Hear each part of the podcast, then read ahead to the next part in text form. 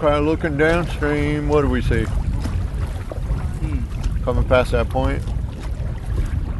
So let's bring us over this way a little bit. Last year, reporter Boyce Upholt completed a thousand mile paddle of the lower Mississippi River in a handmade canoe. But this wasn't a leisurely float. Exercise extreme caution when outdoors during such strong winds and Boyce had to contend with dangerous weather, and he also had to confront some of his own personal fears. And I believe death was in our midst last night. That story coming up on this episode of The Overstory, Sierra Club's podcast where we hear from changemakers, storytellers, people who help us see the world in a different light and from a new angle. natural soundscape has had a healing component to my life that I don't think I could have got otherwise. This episode also features an interview I did with a guy named Bernie Krause. He's an audio engineer who started off his career in studios, recording bands like the Rolling Stones and the Doors. But then he left the studio one day to record in Muir Woods, and he never turned back. When I turned on that recorder and heard the sound, it changed my life.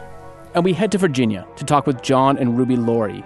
Their community stands to be changed by the Atlantic Coast Pipeline. It's a controversial project that would pump fracked natural gas from the mountains of West Virginia to the farmlands of North Carolina.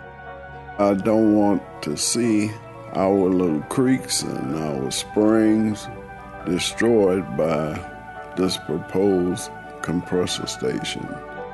That's this time on The Overstory.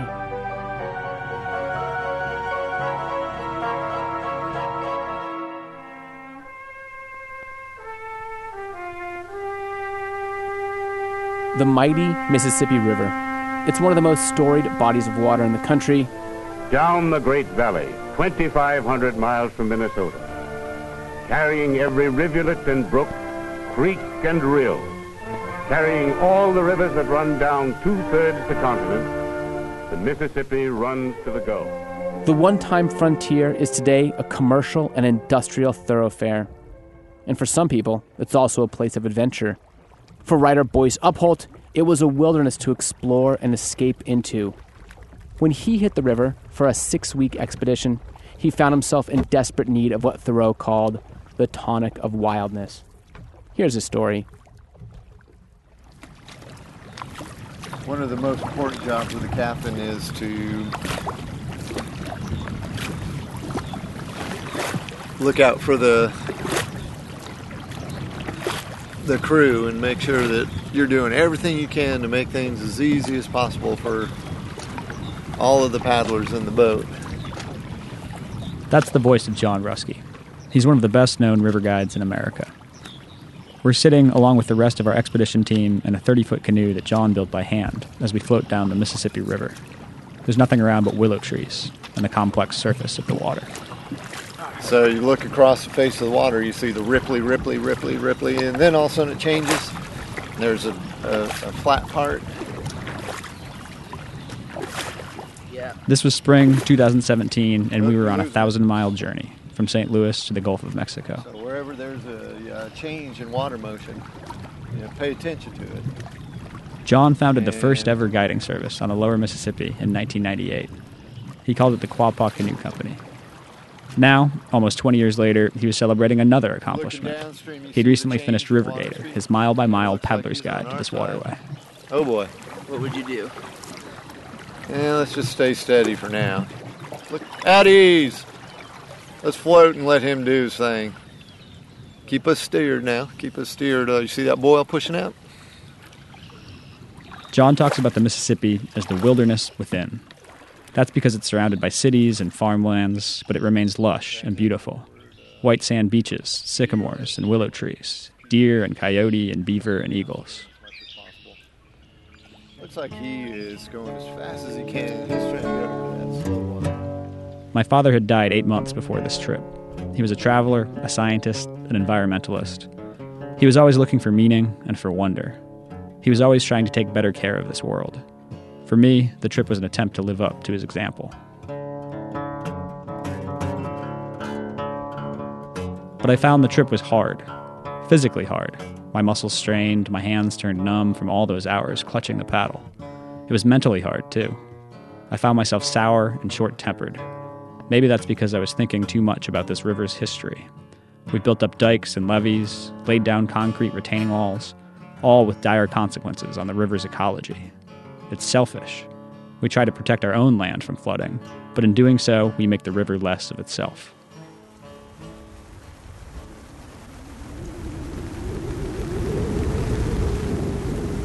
The weather didn't help me. That spring was wind blasted. Again and again, we were stuck on islands, unable to leave due to dangerous gusts. We'd stay in these storm camps, as we called them, for nights at a time. One afternoon, in one of those storm camps, we heard a loud, creaking bang. A tree had fallen and landed on an empty tent. Had its occupant been inside, he probably would be dead. But we pressed downstream, long, hard, 50 mile days, trying to beat the weather, trying to get to our end goal, trying to reach the Gulf of Mexico. Just days after that tree, we turned on the radio to hear a grim sounding warning. Exercise extreme caution when outdoors during such strong winds, and be especially aware of older trees. Ground to ground lightning is occurring with this storm. Lightning can strike 10 miles away from a thunderstorm. Seek a safe shelter inside a building. That night, the storms continued. At some point, foggy with sleep, I heard someone calling out to John. Bring a knife, the voice said. Another tree had fallen atop another tent, and this time someone was inside. The occupant was trapped and needed to be cut free, though she wasn't hurt.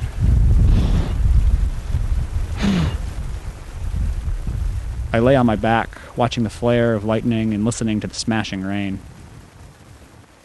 A bit later, I heard voices returning to camp and received reassurance that everyone was fine.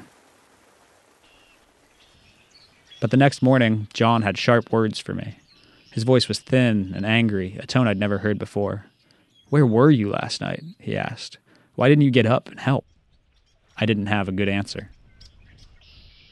When he spoke to our whole crew, he was gentler, in a more contemplative mood. And I believe death was in our midst last night. And we narrowly avoided it by inches. And that's a great gift to uh, be able to uh, to stand on that edge and look on the other side and wake up the next morning and continue life as you know it. So we ended the trip. It was a hard ending. The weather had been a test, our last test, and a test that I failed. It turns out that I was just as selfish as the rest of America. I chose my own security over that of my crew. When I got home, I thought a lot about wildness. I had figured it worked like a magic potion. Just walk out into it, and you become your best self. I learned, though, that this medicine works differently. The river showed me who I was. It was up to me to become that better self. That made me think about my father, too. To follow in his footsteps required more than going on an adventure. It required real work. On three. One, two, three. One, two, three. So, six months later, when John relaunched another journey from that point where we had given up, I made sure I was there, a part of this new crew. It turned out to be a beautiful autumn week, sunny and warm with no rain and little wind. Finally, we made it. We reached the edge of the continent. But as I stood there, looking at the breaking waves, I realized the real accomplishment had happened long before. I had already found the wilderness within. For the Overstory, I'm Boyce Upholt.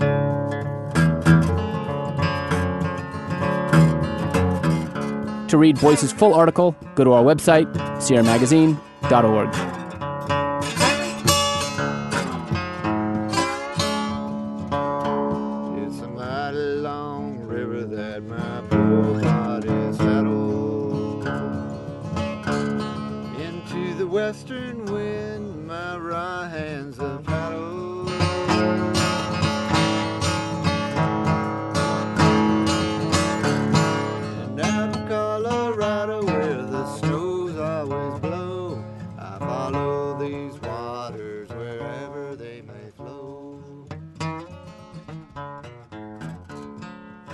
Now, some advice on sustainable living from our own advice columnist, Mr. Green. Today, Tom in San Francisco ask about the most eco friendly way to clean out your pantry.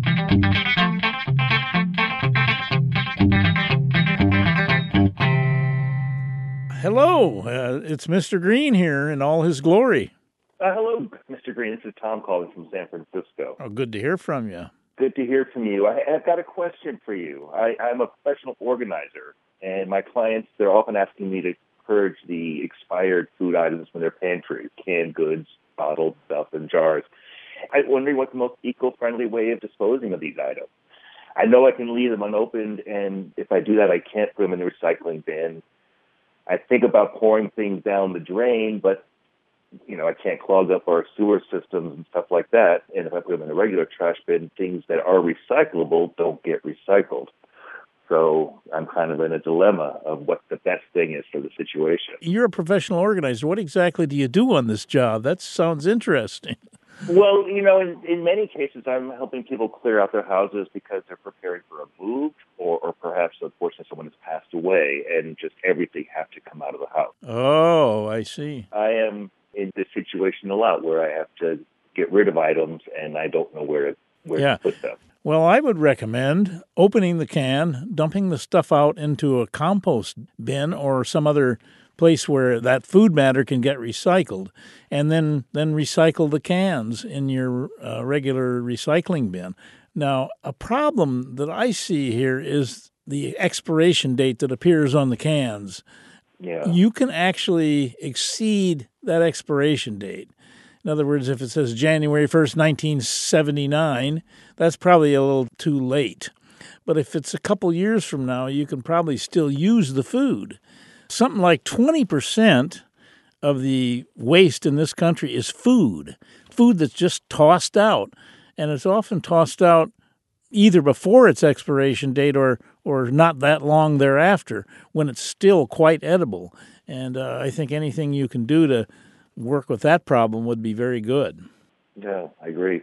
So I, I sometimes have situations where I have, you know, excessive amount of oils, greases, bacon grease, and stuff like that and I'm wondering what I should do in situations like this, these kinds of materials. I would think that you would have to take the grease to a specific recycler that handles that sort of material.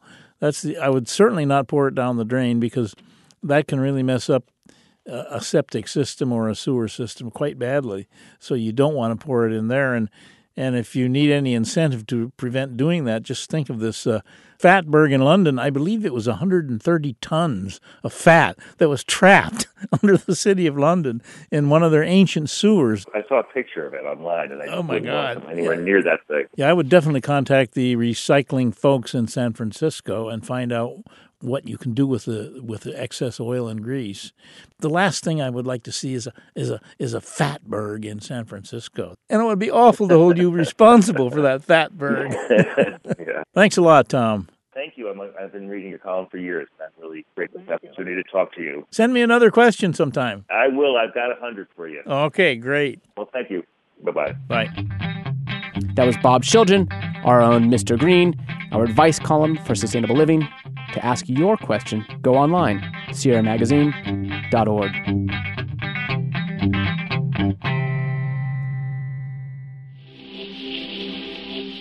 John and Ruby Laury live in Buckingham County, Virginia, in a town called Union Hill. It's a predominantly African American community where Dominion Energy plans to build something called a compressor station as part of the proposed Atlantic Coast Pipeline. A compressor station is like basically this giant engine that pumps gas through these really long natural gas pipelines. In this case, the proposed pipeline would have only three compressor stations one at each end and one in the middle, where Ruby and John live. In January of 2019, the state of Virginia's Air Pollution Control Board approved construction of the compressor station. In this interview, which was recorded before that decision, Ruby and John talk about why they think their community was chosen for this station and what it means to them. My name is Ruby Laury. I live in the beautiful town of Buckingham. Uh, green when we have rain, very quiet. That's what I like. And I'm originally from California, and I came here with my husband back in 2003. My name is John W. Laury and uh, I'm originally from here. Laury Lane, less than 1,000 uh, yards from here. That's where I grew up. We knew all the neighbors, and we spent a lot of time in the woods walking and scouting. We knew where a lot of the creeks and the springs were. We were adventuresome in a way. I still think about it now. And that's why I don't want to see our little creeks and our springs destroyed by this proposed compressor station. It was back in the latter part of 2014 when we found out about it. Since that time, we've found more and more information as to the effect that they have on the communities and the people that's living close by. We're dealing with environmental injustice because here in Union Hill community is predominant black. They anticipated choosing this one in a predominant black area because they anticipate least resistance. But they have received more resistance than uh, they had anticipated. I'm not just going to sit down and just roll over and let them walk over us. You've worked all your lives, especially the people that live here, have worked all their lives to have this property to hand it down to their children and to their grandchildren.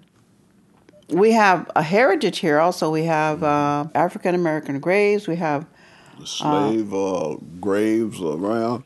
And uh, not too long ago, we found one there, a slave cemetery, probably about a mile and a half away. I look at those grave sites, and I can imagine the hell those people went through to make someone else rich. Slave labor. Throughout life, always been some questions unanswered in my mind and I always ponder things. Why is this condition like this?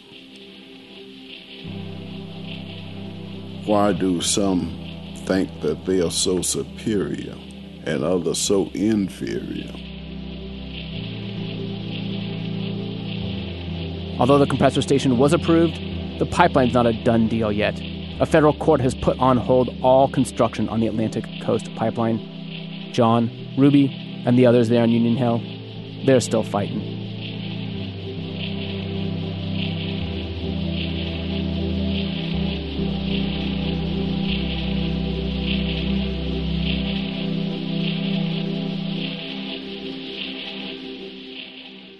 Back in the 1960s, Bernie Krause spent most of his time in music recording studios, working as an electronic musician and an audio engineer for bands. You probably heard of some of them The Stones, The Doors, Van Morrison.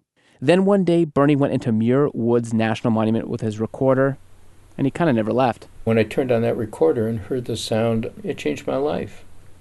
And I decided right then and there that was what I was going to do if I could figure out a way to do it. From that moment on, Bernie ditched the studio and the synthesizer and started making recordings and music from wild nature. First for sound design in movies like Apocalypse Now, and then for musical compositions. And for a growing archive that's preserving the natural sounds of places that are quickly changing or even becoming extinct. Bernie's a fascinating guy. He's like this walking encyclopedia of the sounds of wild nature He's recorded wild nature in places all around the world, from Costa Rica to California to Kenya, and it was really amazing to get to go to his home in Northern California and spend a morning talking to him. Here's a little bit of our conversation. Did you grow up spending time outside? No. Where'd you grow up? I grew up in Detroit and New York. My parents were terrified of animals. We never had one. We had a I had a goldfish once.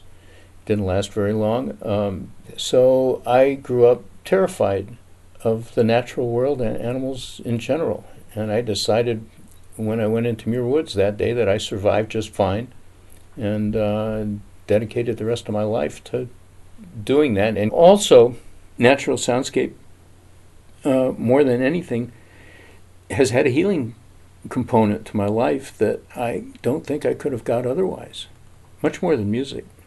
I have a terrible case of ADHD. Well, I could only hold still for like one minute at first without making a lot of noise, uh, scratching myself, or moving around, or shuffling my feet, or poking at insects and stuff like that. So I didn't have a way of, of calming down until I realized that I was making a lot of noise on these tapes and I had to spend a lot of time editing the noise out.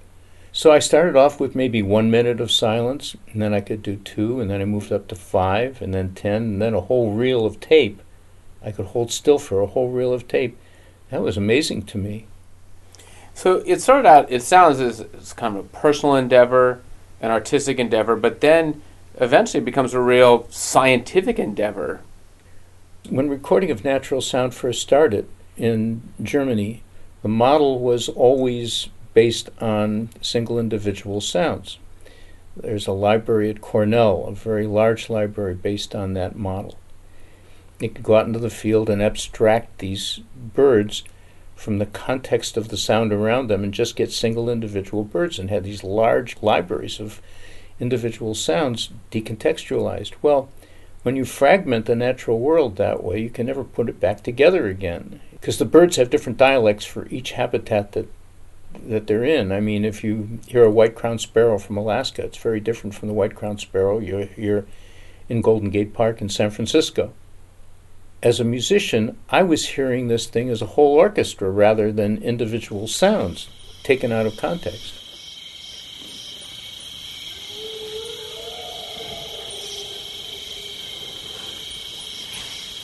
when I went out to record in Africa, I heard these organizations of sound. The frogs were in one niche, the birds were in another, the hyenas were in another, the elephants in another. Each of them had established their own frequency niche. When one stopped vocalizing, another would come in and fill in that part of the frequency spectrum. It's really pretty remarkable.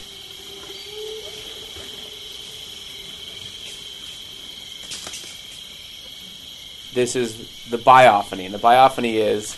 And biophony is the collective sound that's created by all organi- vocal organisms in a given habitat at one time. These natural sounds.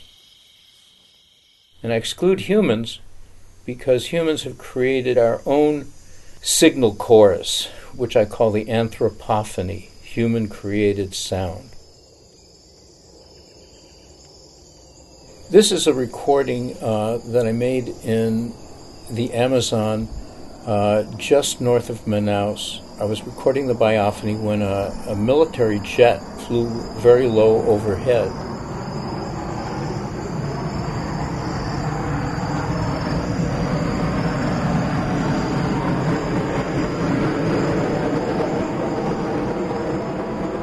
It caused the insects and the uh, and the frogs that were vocalizing as part of that biophony to become still.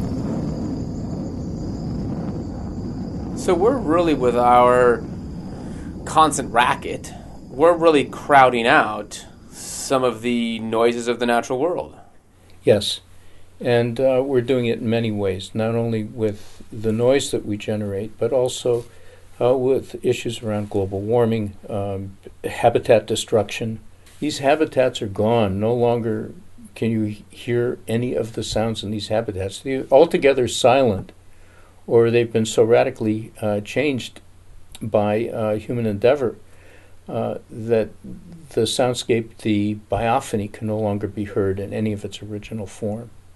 So you've been doing this basically now 50 years. So you're gathering all these these hours, but then all of a sudden you start to create a, enough of a library, enough of a compendium that you kind of then have a baseline. You have really before before and after. How many of the places you started recording 50 years ago have changed? So I have 5,000 hours of material, different habitats, marine and terrestrial, from all over the world. And fully 50% of that now comes from habitats that no longer exist. They're either, ex- eh, we're not talking about individual animals now. Sure. But places. In 1988, I was recording in the Sierras in Lincoln Meadow up near Yuba Pass. And we were told that there would be no environmental impact from a new model that they were, that they were using called selective logging, taking out a tree here and there. And so I went, I said, fine, let me record if you don't mind, and I just want to record before and after. And they said, no problem, there won't be any issue. So in 1988, in June of 1988, I went out and recorded in Lincoln Meadow and captured the soundscape at that particular spot in time. All right, let's listen to this. Here's the before. This is the before.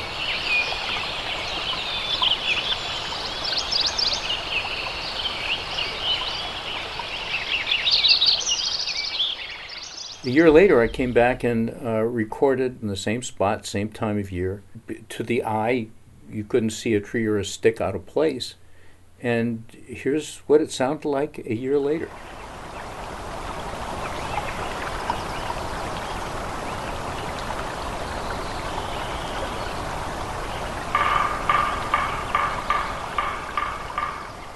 What I found out later was that the logging company did a sneaky thing, which they do often.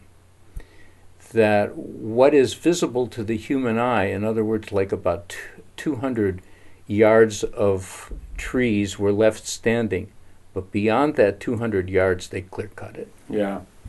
You mentioned that it takes longer today to capture the same amount of biophony as it used to, I don't know, let's say 30, 40 years. Why, why is that? It's, just, it's again because it's, too, it's there's more human noises? When I first began in 1968, it used to take me 10 hours to get one hour of usable material for a program. Now it takes me at least a thousand hours, and in many cases, twice that, to get one hour of usable material because of all the human noise, because habitats are not as rich sounding, they're not as dense and diverse as they were, and if I want to get the recording of a habitat, I have to spend a lot of time there. Do you think we're, this is sort of a society just becoming deaf to the natural world? I think we're tone deaf. Uh, we're a visual culture. Almost all the language that we have to describe the world around us, the physical world around us, comes from a visual perspective. There's almost none that comes from an acoustic perspective. And I'm trying to change that. I love your line. You say, you point out, you know, everybody says a picture's worth a thousand words, but a soundscape's worth a thousand pictures. Sure. What does that mean? Sound gives us a sense of place, if it's recorded right, that nothing else can. No picture is going to, is going to remind you of a place as much as a soundscape does. When I listen to these soundscapes, and I've got over a thousand of them, the soundscape of the desert is so different from a soundscape of, say, you know, Alaska or a marine environment or a place in, in Africa where we recorded mountain gorillas or something else. They all stand out as being really unique. And you always hear something different. It always takes you back to that place, and you're always experiencing another part of that place that you never heard before every time you hear it because physically you're different. You're emotionally different your state is different. And and so you perceive different things out of that sound that you never would have got from a picture. And i just think that that's a really good analogy and why sound is so important. For someone who's listening to the Overstory right now, who's not an audio engineer, is not a bioacoustician, there are ways right now with our phones, right? I mean, what would you recommend for someone who, say, wanted to take uh, uh, to, to to capture the soundscape of their backyard bird feeder or the national or regional park that they love? Presumably, lots of people can do this now. do it. And what you'll find is you'll find out how much noise there is in your environment. Because I always, when I, when I go out and work with kids in schools, I give them um, an, an assignment to go out and record an American robin. And sure enough, there's a, a lawnmower in the background, or a motorcycle going by, or a bus or car, plane flying overhead. And I say, that's really nice recording, but I also hear these other sounds, uh, and they really disturb me. I just want to hear a robin. And when they get how, how much noise, they begin to tune their ears differently to the world around them. And that's what I try to get people to do. That's the whole objective of this work. And that's not just tuning your ears, that's really tuning your whole perspective. No question about it. Yeah. Bernie Krause, thank you so much for talking to us. I really appreciate it. My pleasure.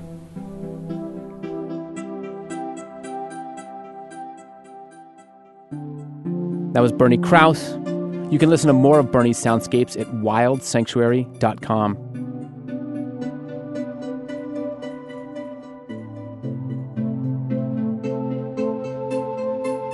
And now we'll leave you with one final field recording. This is Sugarloaf Mountain in Napa County, California.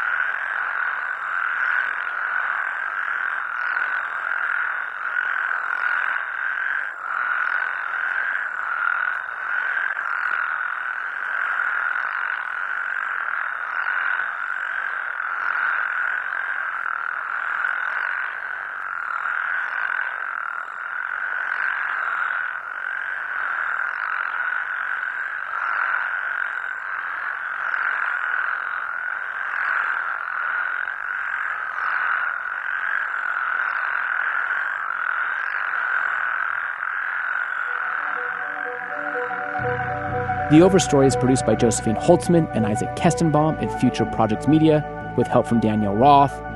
Our theme music is by Jeff Bradsky. Allison Cagle has been our editorial fellow. We're really going to miss her, and we wish her all the best. The clip you heard from John and Ruby Laury was recorded as part of a storytelling project produced here at the Sierra Club called The Land I Trust. You can find more about it at sc.org slash stories. Next time on The Overstory, we visit coastal Maine to learn how scientists there are intervening to help centuries old tree species in a changing climate. And we talk to Paul Hawken, the activist and entrepreneur, about his new book, Drawdown. I'm Jason Mark, and you've been listening to The Overstory.